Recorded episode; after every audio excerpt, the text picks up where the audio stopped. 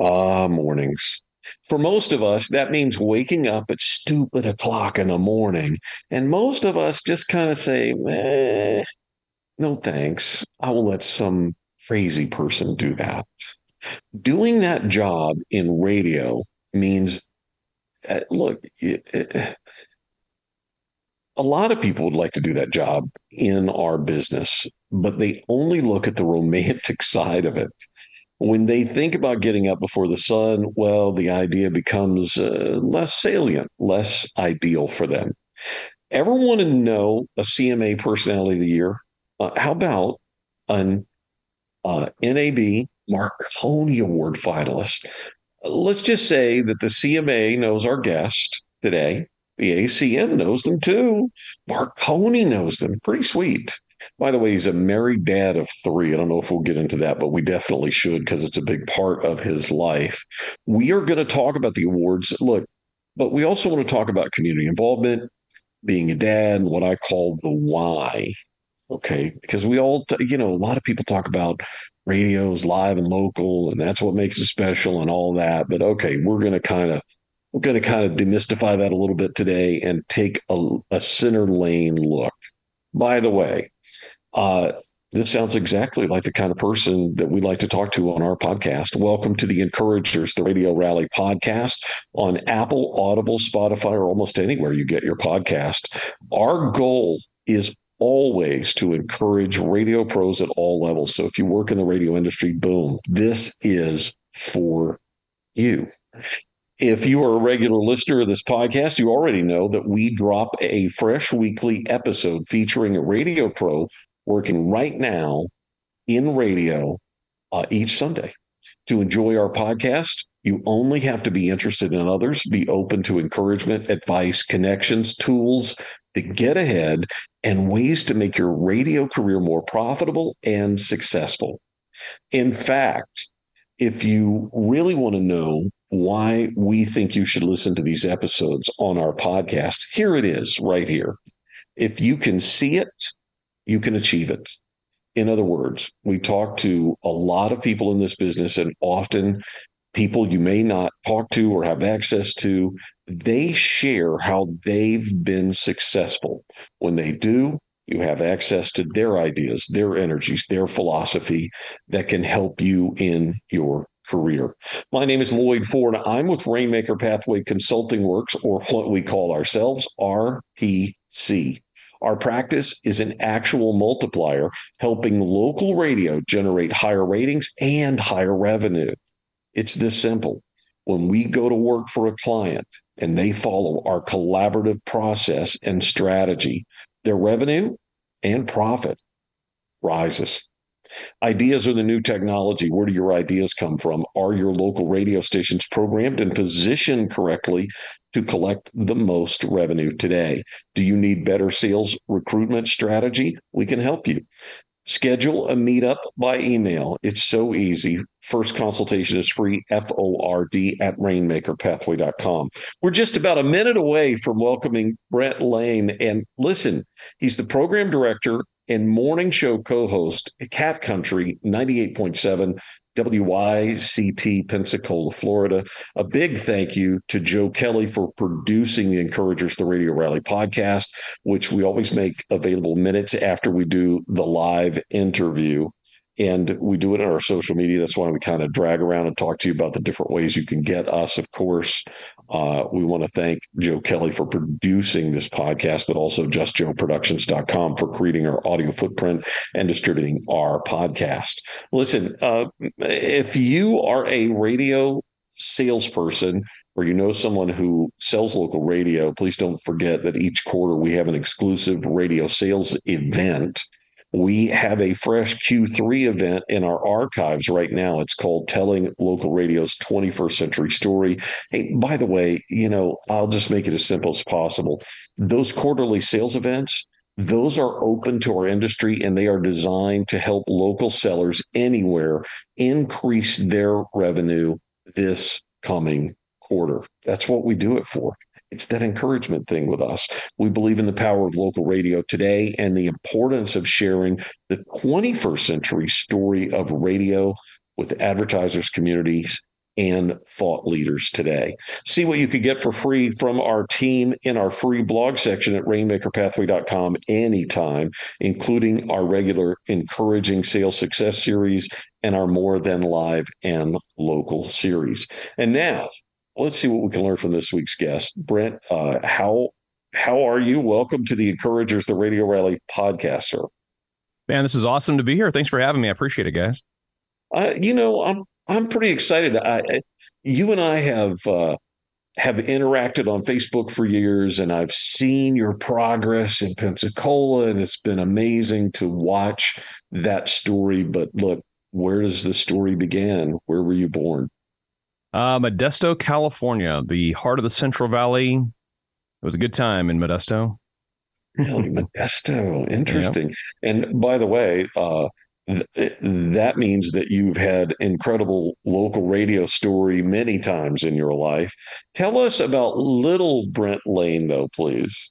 uh, well, little Brent loved the radio. In fact, um, I would get caught. My parents would would bust my chops for listening to the radio at night uh, under the covers, and I would get in trouble. I was probably nine years old. And the first time my mom walked in and goes, "You have to turn that off." But Um, the night guy on the radio station I would listen to um, would end up actually going on to speak to our radio class at Modesto Junior College many years later. And I always thought that it was really cool because, you know, um, it was an opportunity to have a party and everybody was invited. You know, you got the chance to be in it. And, and the guy who did it was so good at it.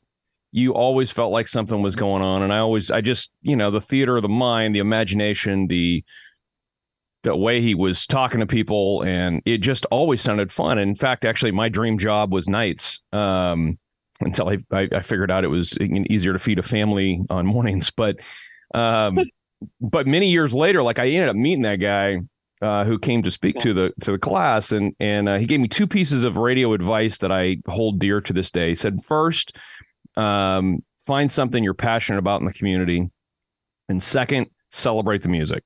And um, those were his two things that I bought into at that time. And um, I, I have tried to pass that on and and live it over, you know, the last however many years, thirty years now for that. So I thought that we, was really we, neat. Listen, we love giving credit. You remember that guy's name? Man, I was just thinking about it. I was thinking about it actually before we were going to talk, and it was uh, Hot one oh four was the station. And I am yep. dying because I can't I can see his face like right there, and I, I cannot for the life of me remember his name. So um, here's the be- here's the best thing. After this podcast, whoever you are listening to this podcast, you just look up that radio station on the internet and try to do a little digging. I swear, I think everything's out there now. That's probably true. You can, you can escape nothing, right? So so look, what was your first job in the radio business? So in oh, I was a sophomore in high school at Thomas Downey High School, and um, they the the lowest rated radio station in my hometown was K T R B eight sixty A M stereo, California's country superstation, um, and we were a hundred thousand watt A M station, like one of the only ones on the on the West Coast, and uh, they were looking to fill public service time, so they reached out to high schools. And uh, wanted to do like a high school talk show that would rotate around the major high schools in Modesto. And I was first in line at my school to be like, yeah, let's let's go. Let's do it. So it was we were the Heat of the Night because we were the Downey Knights. That's K N I G H T. And um, they let us come out on a Sunday night at six o'clock and then go on the air from seven to ten and or seven to nine and do this high school talk show where we had guests from school, and it was awesome, man. It was, it was, it was fantastic. Well, um, you, you the very next week, really compelling radio, right? I mean, listening back, I'm got to tell you, it was great public service time, but I learned yes. a lot, man. And I learned a lot. And actually some of the people that were on that show with me, I still keep in touch with today. Like we, you know, some of us went into work at I B M, and some of us went into be T V newscasters yeah. in San, Sacramento and, And and so, you know, kind of following those careers, like it, it, it was pretty awesome. But um, the what that allowed me to do was to like be all consuming, man. I was in like I was in for everything. So by the time I was a senior, I was actually running the weekend shifts for that radio station. Um, I was producing, or I was the stunt kid on the morning show, and I got in trouble at my high school for having my my uh, cut bag, because that was back when you had uh, tape to cut. So the resource officer wanted to know why I had razor blades, cotton swabs, and and alcohol. Um, and they were very interested in that. Well, and, you know, a lot of younger people in our business right now are going, why did you have that stuff? Yeah, because when you had the reel to reel and you had to splice the tape together, that's, right. you needed that. And you needed to be able to cut the machine, you know, cut the, you know, cl- clean the uh, the tape heads and all of that stuff. I had to actually get a note from the program director, who was Jay Willie Ford, to say mm. that I needed that for what I did before school started. So. It was uh, and it was great, man. And they let me live the dream, and I learned production on an eight track there. And really, oh, it was awesome. It was it was so fantastic. Um, and it really they like they let me live the dream. And then I actually ended up running that high school talk show. And by the way, none of the other high schools could put together anybody who wanted to do it or could keep it going. So we, it ended up being our show exclusively. And that show was on for about four years before they actually swapped formats. Now, uh, the real radio station that you ended up going to work for, did they recognize you right away as like, oh, that's one of us? Dra- I think so. Like, yeah. Yeah, I think so. I think, man, um, like I say, it's, it's been a long time since I've said these names. Jay Willie Ford and, and uh, Billy Ray were the two morning guys. And I was, they, man, you want to come in and do the uh, C H P report at six a.m.? Absolutely. Did the dairy report back in the day. Um, Look, you know, what we're talking about here, you really remember the people who who let you do stuff. You remember oh, for sure. the, the people that that make an impression on you. And and I think it's it's incredibly valuable in our business and probably in other people's businesses too. Listen, you talked a little bit about this, but I'm going to ask the question anyway, and I'm going to pretend you didn't say nights. Did you want to do mornings when you first got into radio, or did you have some other dream? And I'll tack this on just in case I'm not asking a good enough question based on the night's answer. Did you ever have another dream other than nights or mornings? I did not. I loved the idea of the night show, and I really didn't understand the business when I first started. So in my head, the party was at night, and I was not a morning guy. Uh, I mean, I was mm. prone to sleeping in till noon if given the opportunity. So for me, evenings was, you know, evenings was where the party was. And I just thought that was so much fun and, and, uh, and loved it because, and, and because I was a night person anyway, I, that's when I was consuming radio anyway. Mm. So I wanted to be where I was, you know, that's what I understood at the time. The business of it. Um, I got to know, uh, obviously, over, you know, the, my formative years in my teens working, you know, for essentially as the intern, um, I got to know why it was important and what we were doing in morning radio. And and that was, you know, pretty critical to the success of the station. But, sure. um, you know, it was a lot of fun. I had I had people that invested in my time when they would put me on at nights, because, you know, that's when they were putting me on. So actually, I got to work midnight to eight a.m. And I thought that was the coolest thing ever. Who was going to give me eight hours of control of the radio station at one hundred thousand dollars? I know. It's one of the, when you're young, you're like, I need somebody that's so stupid, they're going to let me do it. Right? Right? Yeah. By the, by the way, that's how I felt that when I went after my first programming job. I was twenty-three years old. And literally my mission statement was, I need to find somebody so stupid, they're going to let me do this. I had no idea what I was doing. Boom. And uh, I found it. So, you know, I, I was lucky. I actually had somebody who invested in my programming desire, too, because I did eventually want to go into programming. And after K T R B, I got the chance to mm-hmm. go work for Ed Hill at Cat Country one oh three in Modesto. Oh, how'd and... you not get messed up by that now? Well, I, I have know always... Ed Hill now. Yeah, I, I mean, I've considered Ed my radio mentor for years, especially my young radio men, you know, mentor for years. Yeah. And I've had some great people over the years who've invested in my life and what my career would look like.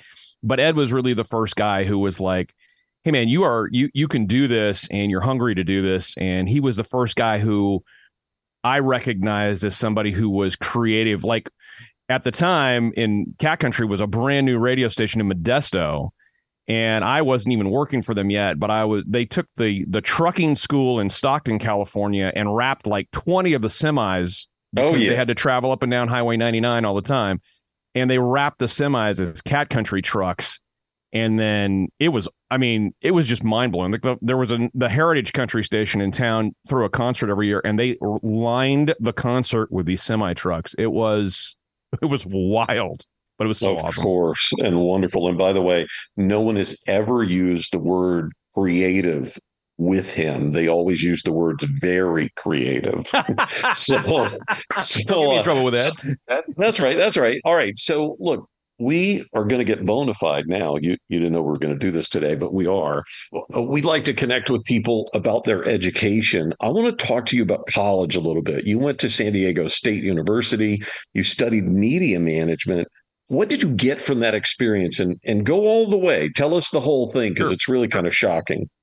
Well, I knew I wanted, so so when I started in radio, just to back up for a little bit, my mom and dad were not super excited about it.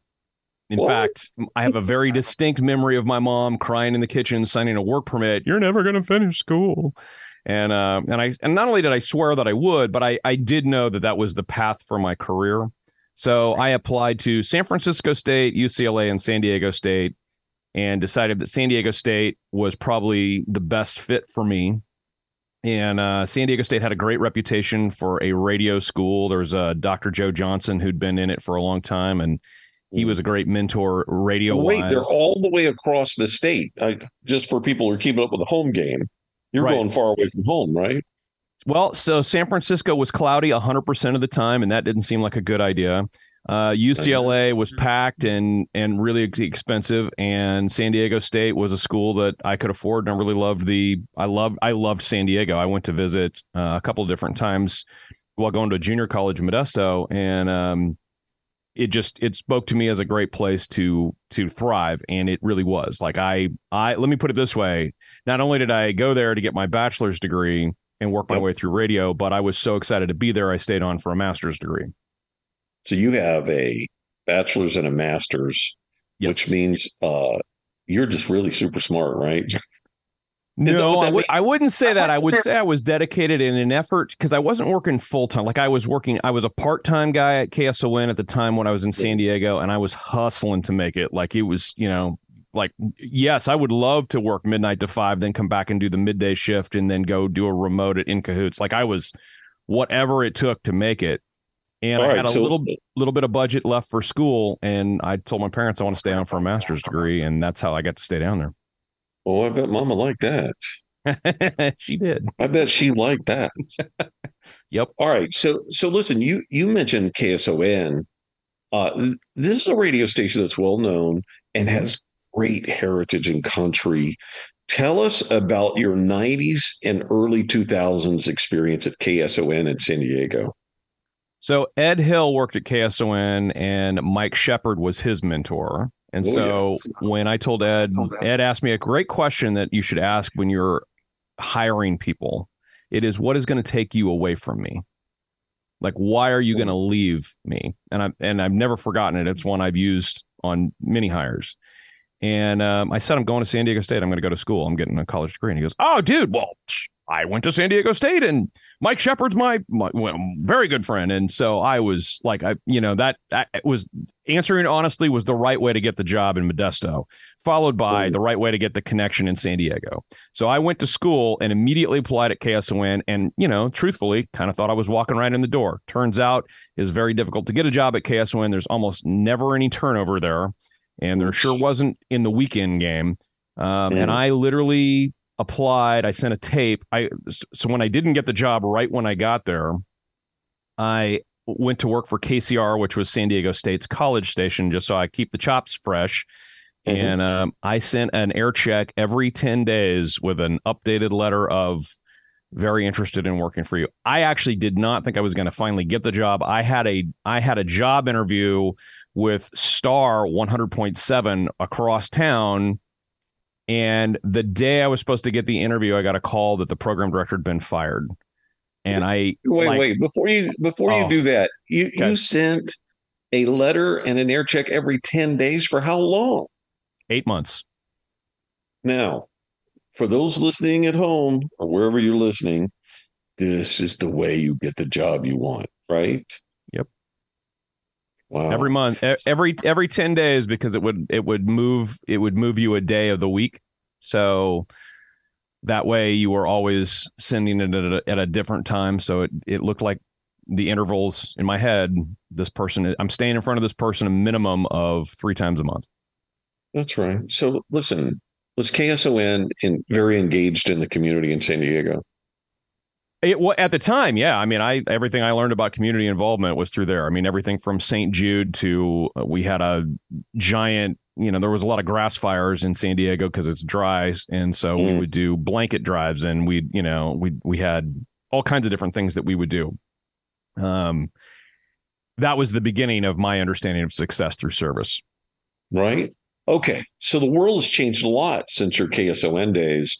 In June two thousand six, which, you know, to some of us doesn't seem like that long ago, but if you think about it, it hurts your feelings. You made a decision that I think is very interesting. I want to know how Cat Country ninety-eight point seven came into your life.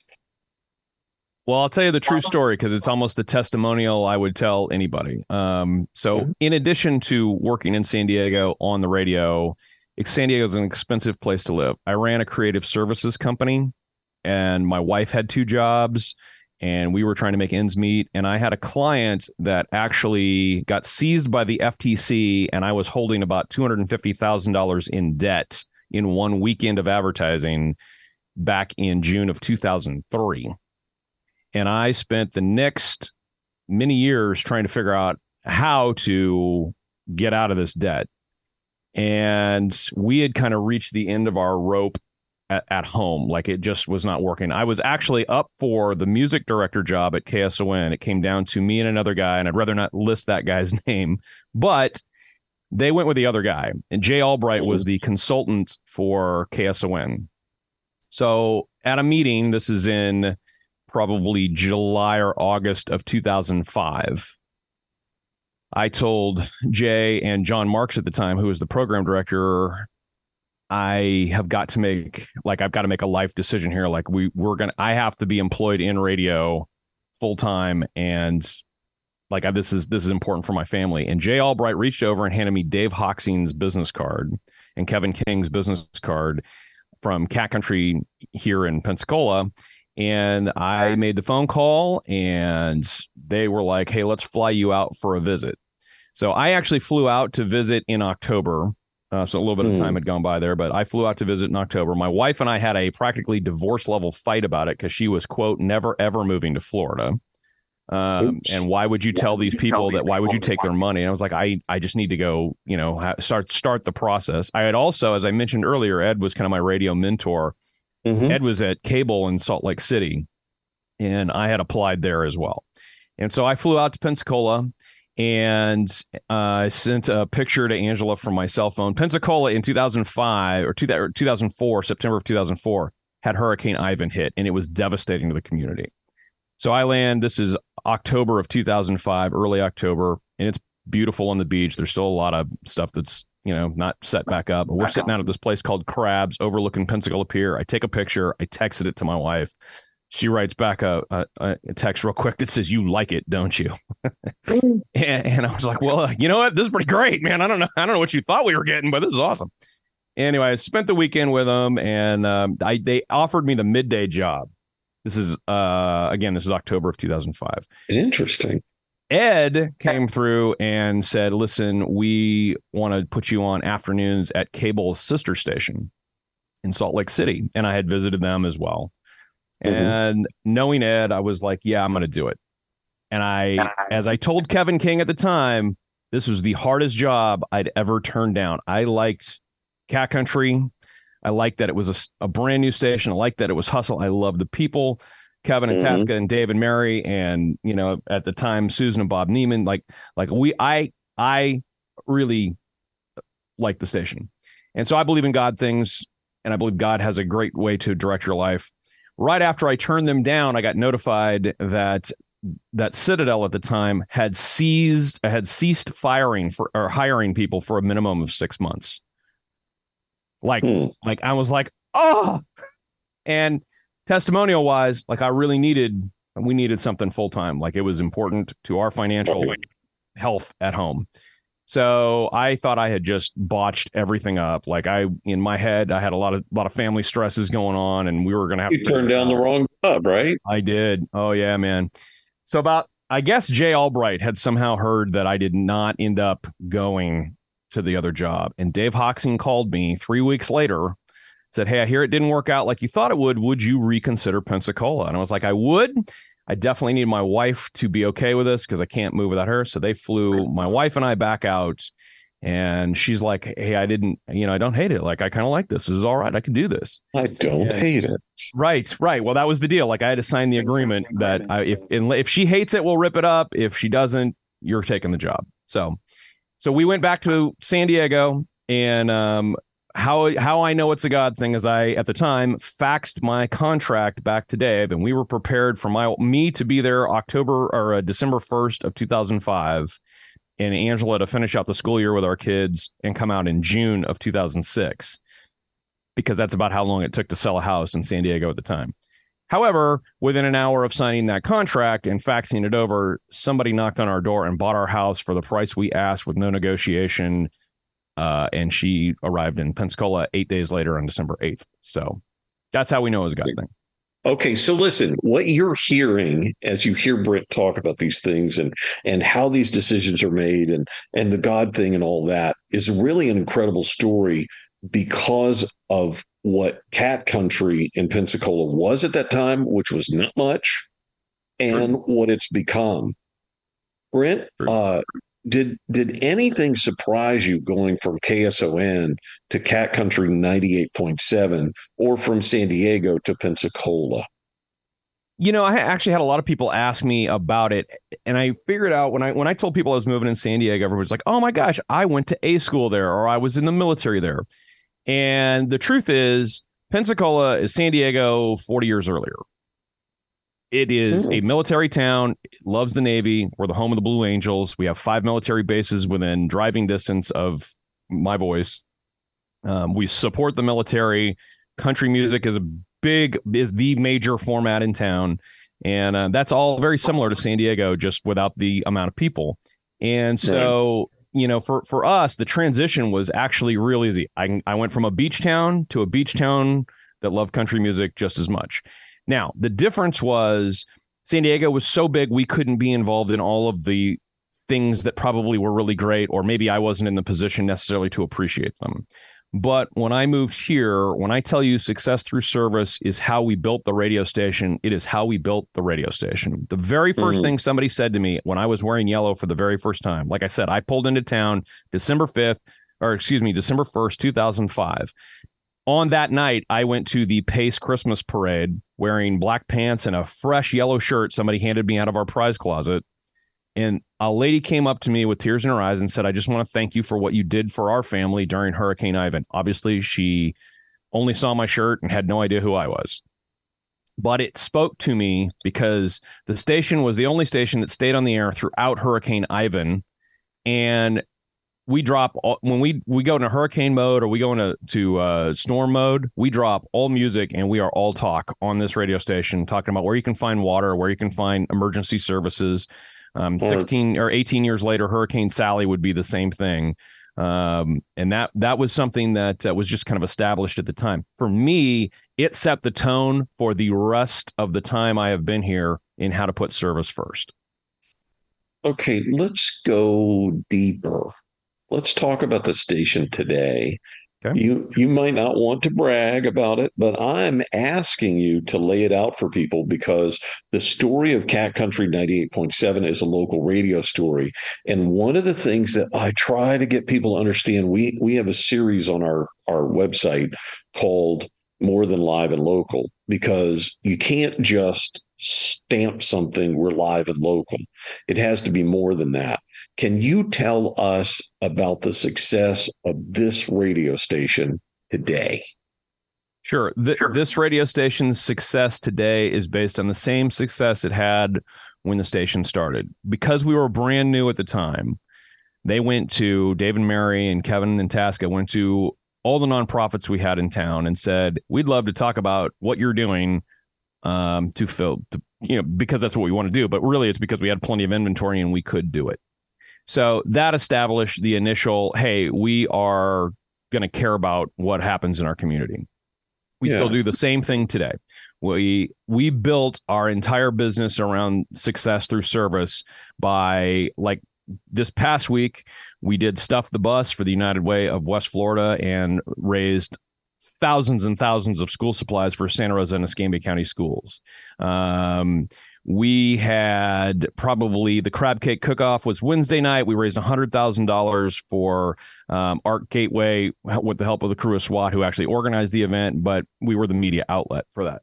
Um, I emceed that. We have uh, my morning show partner. She is part of AdFed and goes and works with them. And Habitat for Humanity is our midday guy. And our afternoon guy works with law enforcement and first responders. I mean, um, Big Moose is is a champion cook and cooks for Grilling in the Breeze, which benefits uh, some like uh, the Santa Rosa County School District. And he's got a junior ice flyer who he's a passionate board member about. We all serve in different capacities. And I make the joke sometimes that, you know, and I definitely mean no disrespect to K S O N, but in, in my capacity at the time, I felt like we did three big events every year. And when I moved to Pensacola, we did three big events this weekend. So, oh. you, you know what I mean? Like, it just feels I like do. we have something all the time. And that, well, we well no, that l- over time. L- let me stop you for a minute and, and add this important thing. When people say live and local, you know, I sometimes find myself rolling my eyes because I want them to add relational. Yeah. Okay. Local radio at its best is creative and relational. And the things that you're talking about are completely electrifying to local tribes in your community. Would you not say that electrifies the radio station? Oh, I think so. A hundred percent, man. You know, if you help somebody, I, if you are a concierge of somebody's event. And I always look at any opportunity we are given to host an event, we become, it's not really about us. It's about us doing the best we can to facilitate the dollars from somebody's pocket into the organization's pocket. And if you believe in the organization and you're passionate about it, then that is really important. And um, because you're really helping people with the story, right? You're, if it's Big Brothers, Big Sisters, why is it important to have the two hundred kids that are on this uh waiting list for mentors in our community? It's to help with, you know, some of these kids' lives will be one hundred percent changed by just finding somebody who, who cares about them enough to go see a movie with them. And if I can help facilitate that, I feel like I'm doing my part. Giving is very much a part of success, and people who you help will be your biggest cheerleaders. There is no amount of imaging I can do that is going to overcome somebody else being like, you know, who is always there? Cat Country or Brent Lane or Mel McRae or Big Moose or Jordan Glass. And you, these are the people they look, know. Because you have relationships with them, right? That's right. one hundred percent. Okay. So look, it looks like you've had nothing but blessings in that morning show job at Cat Country ninety-eight point seven. I, I cannot, I can't even go to the program director morning show thing, because if you're stupid enough to take both those jobs, I don't know what's happening in your life. You listen, you, you really seem to love the market, and they love you too. What do you love about Pensacola?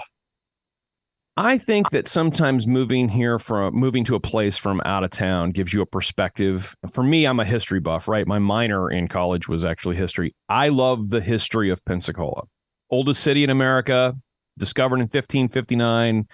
I love every part of the nooks and crannies that our community represents. Um, there's there's all kinds of things about Pensacola that make it very unique. Fort Pickens, Fort McRae. I mean, these are these are places that um, you can go and touch and feel as a history buff. I love. But the other part of that is is because we have been ultimately kind of the melting pot of the world, really, for four hundred and almost fifty years, four hundred fifty plus years, you have so much culture in this area that you just don't get from other places. Um, we also have a very unique perspective in that we have so much military here. In fact, District one of the state of Florida has the most retired military of anywhere in the country. People g- come here, you're in the Navy, man, I love that place, I'm going back. There's something about it. And loving the military, loving the community and loving country music make it really easy to be successful here. What I get out of this is, in fact, actually, here's here's an interesting statistic, Lloyd. We have a whole bunch of call centers. Navy Federal Credit Union's main call center is here. A T and T's call center is here. There's a Cox call center here. There's a couple of other major companies' call centers in our community. And uh, they say it's because the people are just friendlier than anywhere else. And I'll take that. I yeah, mean, that, right? that came to me from a from a manager at, at uh, one of these call centers. And the truth is, I'll buy, you know what? I buy that. I absolutely buy that. So pe- the people make everything. Talk about being welcomed into the community. And I've always felt like if you cheer for somebody's community, it's easy to be a part of the community. And at this point in the game, I feel like we are, I mean, if the station burned down tomorrow and I had no hopes of being on the radio station any, again, my wife would be the first person to be like, well, I hope you enjoy your time as a consultant or whatever. Because we're not so, leaving. Right. All yeah, right. Yeah, so. All right. So look, it, you and I have touched on a lot of things, including old razor blades and old tape. You've been around for a long time, like like some of us others. And look, you started radio, let's call it way before now. But you've had to, I'm sure, like the rest of us, make your peace with social media. How involved are you with social media today for the morning show and for your radio station? Man, I, I like to consider myself an early adopter. I was the guy who had uh, all seven of the first D V Ds and the Toshiba D V D player I probably could get, get for twenty dollars today, but I bought it for five hundred fifty bucks. So mm. when Facebook hit, or actually when MySpace hit, we were on it. And when Facebook hit, we were on it. And we were one of the first stations in the country to exceed one hundred thousand followers. Um, I def- I believe in it, man. I believe fa- social media gives us a face. Um, you know, t- TV always has the opportunity to to show photos, but this is sort of our imagery. And sure. um, so we use social media all the time. Um, I just think another that, way to use creativity, right? Absolutely. Oh, yeah, for yeah. sure. For sure. Sure.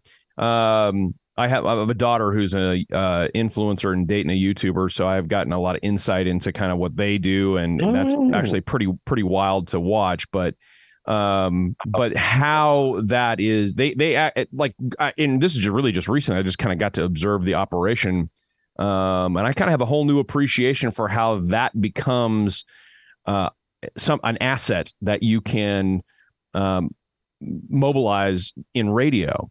We use social Absolutely. media in real time all the time, right? So we're, you know, here we are at at the Sam Hunt concert on Friday night, and how was the show? And we loved it. Or here's Sam Hunt signing the man I had, or whatever. Um, engaging with listeners through that. We do it all the time with morning show topics. Um, I we you go back and actually go. We have a we have a strategy. We go back and forth. I don't always post a graphic or an or a photo with the social media. Sometimes plain text actually blows up way past what I think a, an image would do. Um, so we kind of experiment with that. We are on TikTok. We're on Instagram. We're, you know, the only the only one I have yet to figure out how to make work for us is really Snapchat. Like the fact that it just goes away just seems to be a waste of everybody's creativity. So, yes, you have a favorite social media, by the way. Uh, Facebook is where we reach the most people, I think. Um, the creative the creative tools of TikTok is hard to ignore. I'll be anxious to see what happens with that government wise, like.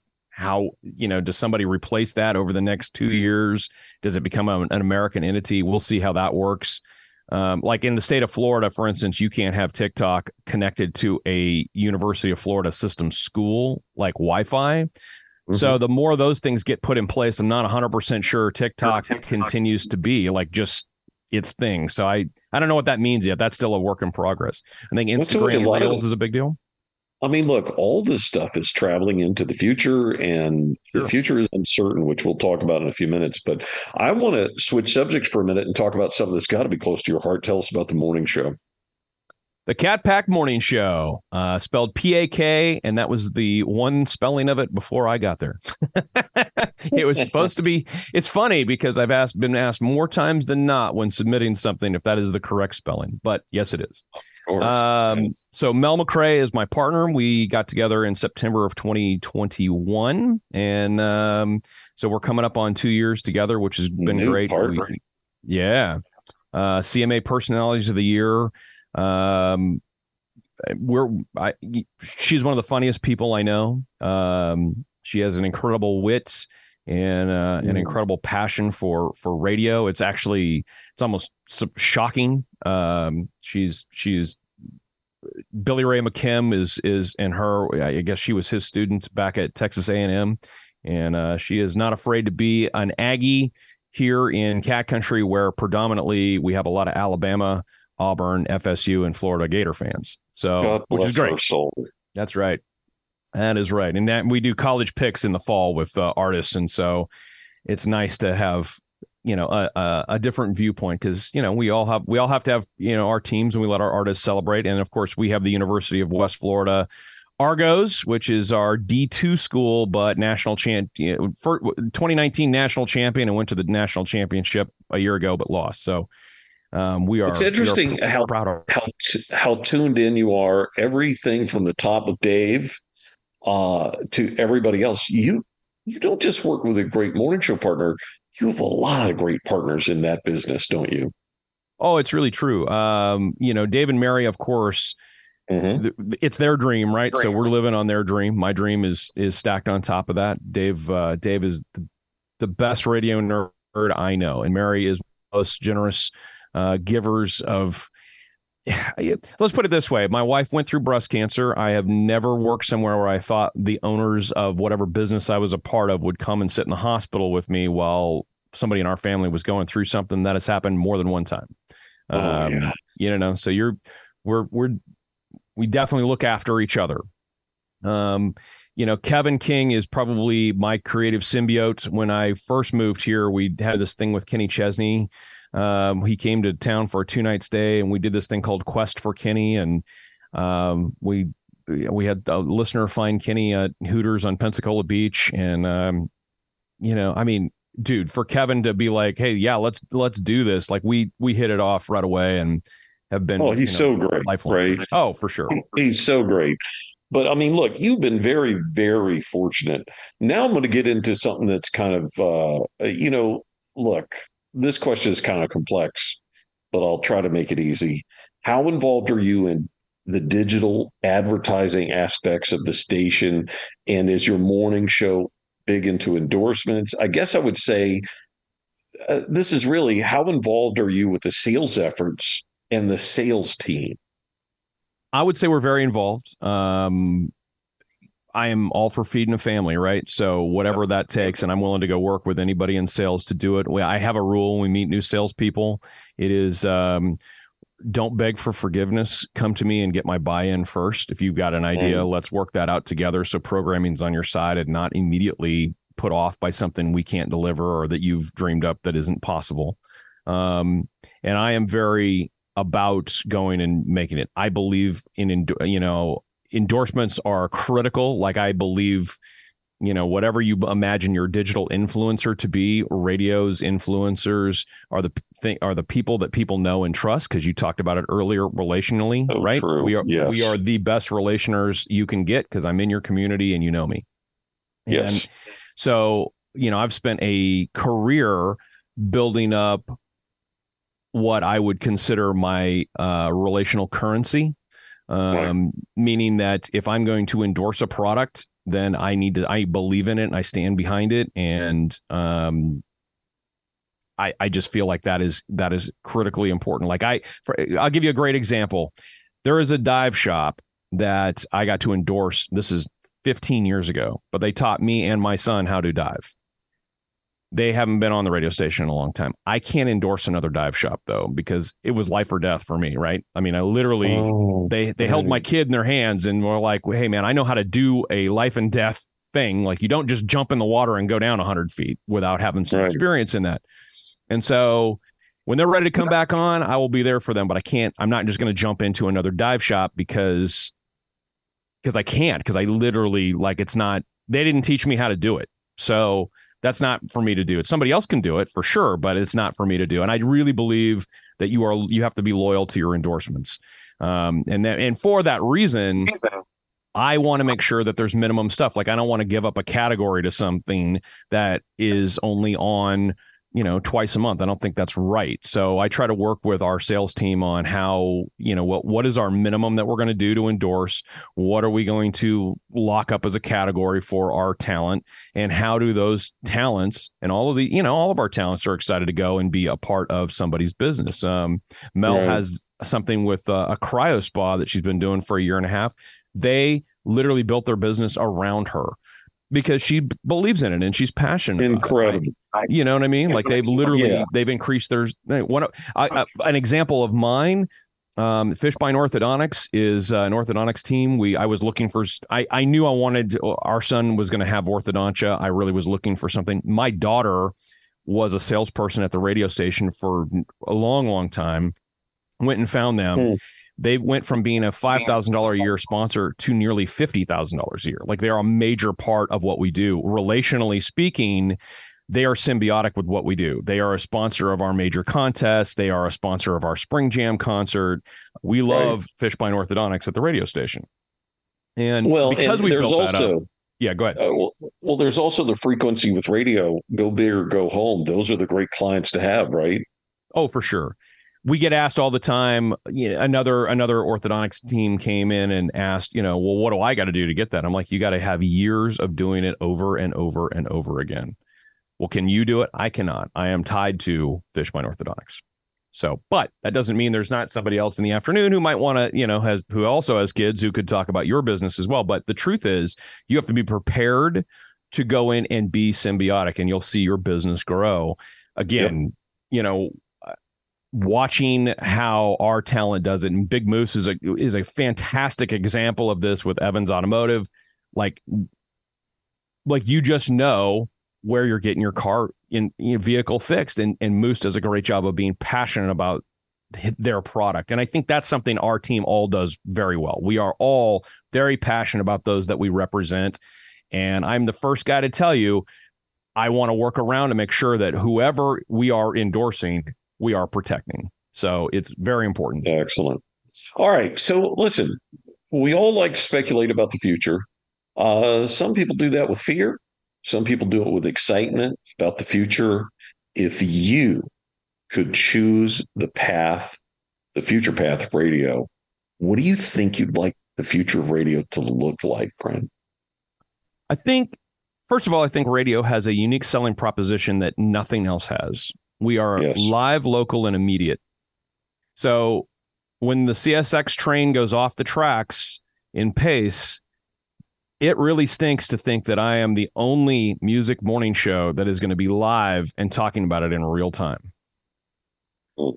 It stinks because industry-wise, that's what everybody, we built our, we built radio into it for one hundred years. And, and wait, live and, and wait, and wait, you and I can right now create the invitation for others to join us in this idea that right, you shouldn't right. be alone, right? But will they come?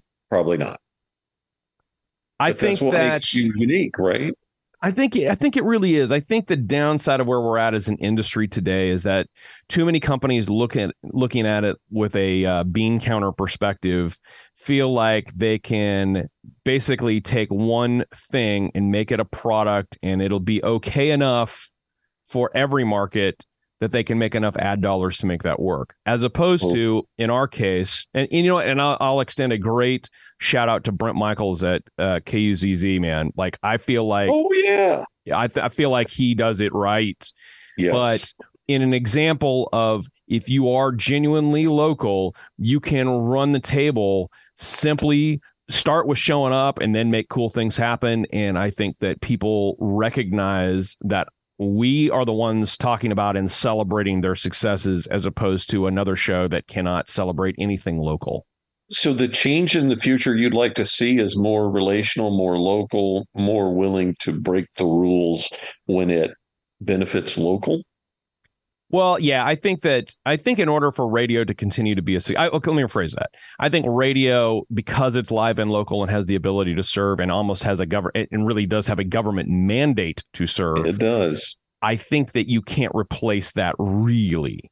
I do think that companies that take a better, do a better job of making local everything a priority is going to succeed better than companies that simply go, meh, it'll be okay if we just put this one show on six hundred stations.